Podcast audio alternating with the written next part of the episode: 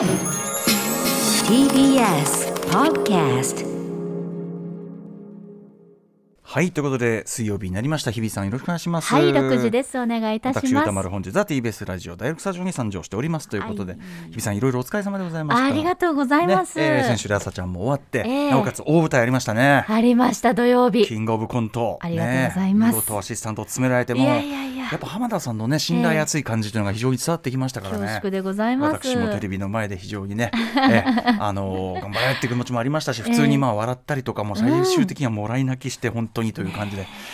でいっぱいねメールそれに関してねいただいてるんですけどね、はいちょっと代表的なところというかね、はい。ご紹介しましょう、えー歌丸さん日比さんこんばんは。どうもこんばんは。大阪府のラジオネームカタリズムと申します、え今年7月からラジコのエリアフリーを通じてリアルタイムでフルに聞かせていただいてます。今も聞いていただいてますかね、えー日比さんには DJ ヒービーさんキングオブキングオブコント2連覇おめでとうとお祝いしたいところですがこれいろいろ説明が必要。です、えー、アトロックから朝ちゃんへの、えー、掛け持ち出演本当にお疲れ様でしたとまあずっとね水曜はね。えー今日は水曜日のお昼前に全国ニュースを初めて読まれている姿を見ながら朝ちゃんの最終回で目を潤ませながら夏目さんに花向けの言葉をかけられていたことを改めて思い出しました。ありがとうございます。今週からの第2章。ね、シーズン2シーズン2日比真央子シーズン2始まったっす。では、えー週の前半にニュースを担当されることでアトロクへの向き合い方も第1章と違ってきそうですね、えー水曜のお昼前にニュースを読み終えてからアトロクの本番が始まるまでの6時間でトークの振り幅やトーンがどこまで変わるのか そのあたりを今週から楽しみにしています。非常に細かい感じ。ドえーはい、えー、時節からお酒はほ、えーまだまだほどほどにというね、えー写真集の本昨日予約しました。手元に届きましたら後書きからじっくり読ませていただきます。ということで。写真集の方のね。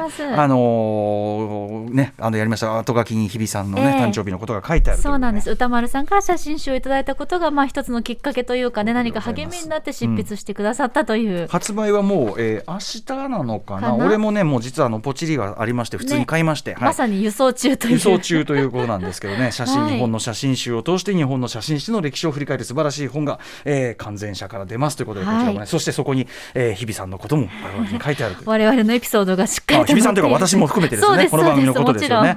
そん。そんなこんなでまあお疲れ様でございました。ちょっとねあのキングオブコントどうでしたかとかね、はい。えー今第2章どうですかとかねそんな話も伺っていこうかと思います。でも先ほど時節柄まだまだもちろんね、あの緊急事態宣言明けたばっかりで、はい。もちろんコロナ禍は続いてはおりますがね。とはいえその季節的にはいい感じじゃないですか、えーうんだから私とかも昨日もですね、はい。帰り道にやっぱりちょっと、あの一杯こうビールを買って、ええ。人いませんよ。人いない道をですねお。ぶらりぶらりと飲みながら帰る。あらまあ楽しんでますね夜長をえーね、人生の秋のねこういいなーっていうねいいわー今いいわーみたいな感じでわかる。私も窓を開けて金木犀のね、香り漂う風を感じながら、いいよね。夜をゆっくり過ごしております。っていう夜の気持ちで。夜のこの空気感いいよね。ねえ。お酒が美味しいわ俺ね。本当最高のつまみよこれはもう本当に。パクパク食べてますからね 秋の空気をね。はいということでちょっと日比さんの話も伺いながら始めたいと思います。アフターシックスジャンクション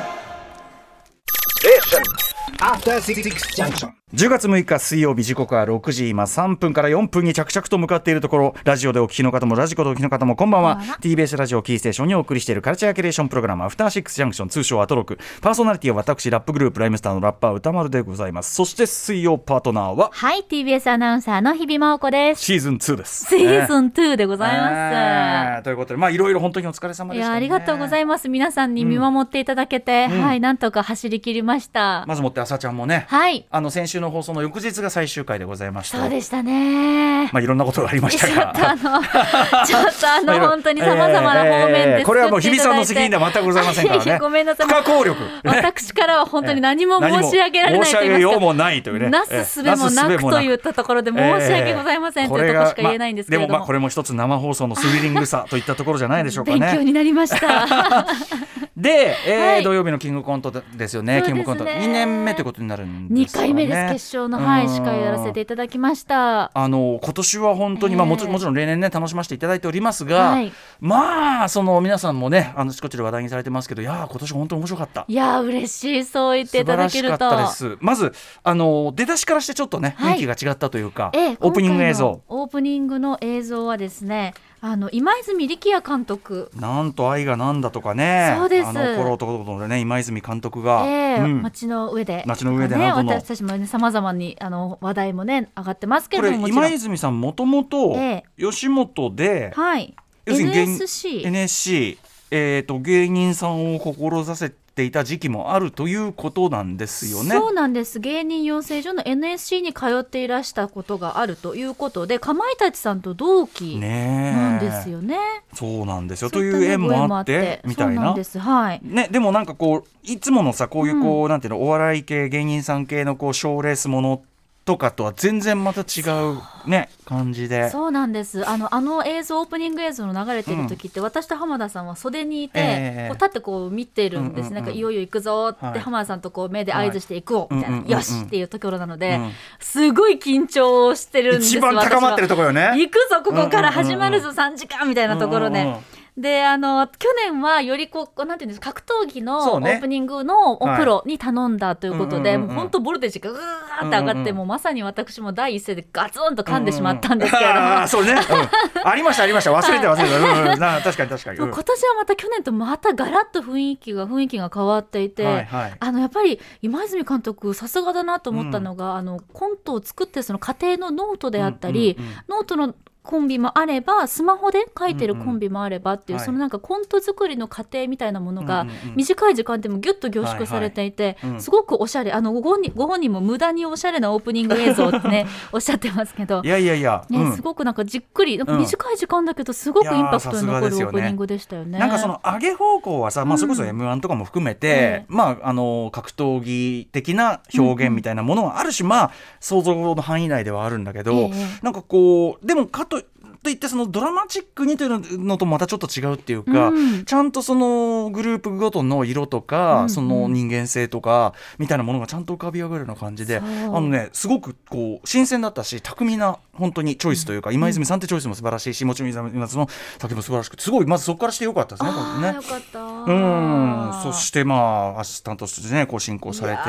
まあでもすごくねあのー本当に浜田さんとのコンビネーションもね、ええ。浜田さんとの信頼厚いのもあるし、あのーいろんなこと皆さんねあのーもちろん感想等はねあのいろんなところで言われてると思いますけど、僕はやっぱその日比さんとその浜田さんの絡みっていうのをこう見てるからさ、ええ。やっぱ浜田さんの要所要所で現れる、やっぱ優しいなっていうのがすごいね。ああの審査受けてええっていう、そのでもどんなこのエントリーした人にもか必ずそのなんていうかなダメージがうん。軽減する、もしくは残らないようにするちょっとしたバランス取りっていうか確かに。あ今ここで一言あこれがあるかないか違うぞみたいな すごくね優しみを感じてね。そうですね。本当にまあ浜田さんももちろんなんですけど審査員の皆さんもやっぱりすごくこう、なんて言うんでしょう。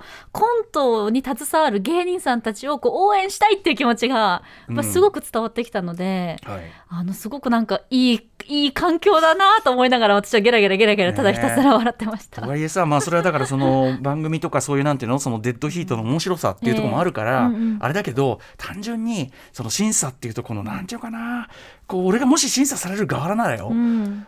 これ全部見てから点つけてくれますっていう。やっぱり順番っていうのがねすごい。特に今年はもう全部良かったから。面白かった。頭からカエル亭さんから本当に面白かった。いずれ大人の感じだったから、ええこうなるとここまで拮抗してるとね、もうちょっとしたことでそのね変わってくるし、当然その一番手って名前 M1 とかでも言われてるけどねなかなか基準点になりますから難しいところがあるっていうのは分かるけど、いやだからそのだったらこれ全部見てから点つけてくださいよってこうねね出る側みたいな感じでちょちょちょっとみたいな。確かにね。でもまあまあ中身に関してはね、ええあのー皆さんあちこちからいただいてでも本当に良かったです。どれも面白かった。し最後のその空気階段さん優勝されて、はい。ままあの1回目あのい大会戦取った時えのえかたまりさんのあの規制みたいなところでもうすでに俺そこで泣いちゃって。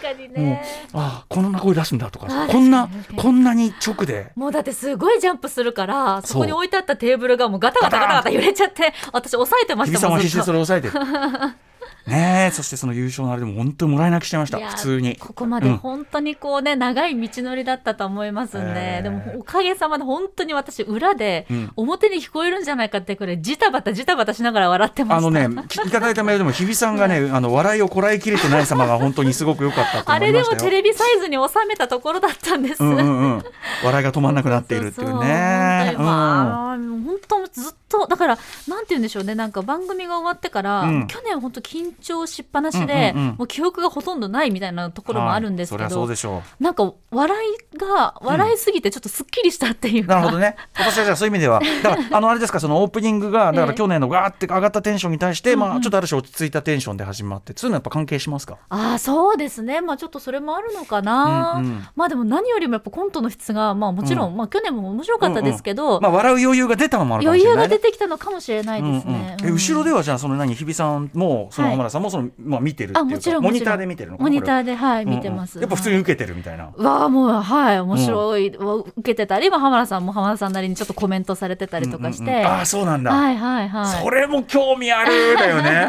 そうだよね、これちょっねとあれかもしれないけれども、でもなんかその CM 中とかに、まあ、ちょっと隙間が出るとちょっとこうコメントしてあげてたりとかっていうのもありましたね、コンビのお二人に浜田さんからっていうのは。さ、そうだよね。とかもちろんその終わった後とかも、その優勝ねその良かった人以外もいろんなことをね、皆さん配慮をねそうですされるんでしょねうからね。そう。でやっぱりその順番っていうのもまあ大事だっていうのもあるんですけどその芸人さんたちやっぱりもちろん前後全部見てるから、うんうんうん。さっきのは面白かったな空気階段面白かったなとか、うんうんうん男性ブランコかましてたなとか、うんうんうん。もうそれぞれ皆さんとねそりゃそうこうだよね。自分の番が終わってからいろいろコメントも聞けていやお笑い界ってさだからその、僕あの渡辺正行さんね、ええ。コント赤信号のリーダーがずっとやってるラ・ママのコント大会、2回ぐらいかなあのゲストで行かせていただいて、うんうん。で打ち上げまで参加させていただいてっていうのが、ね、その時にすごく思ったのはええ。やっぱり、まあ、もちろんいろんなパワーバランスとかもちろんその派閥とかもね当然あったりすると思うけどでも割とやっぱり他の業界に比べると、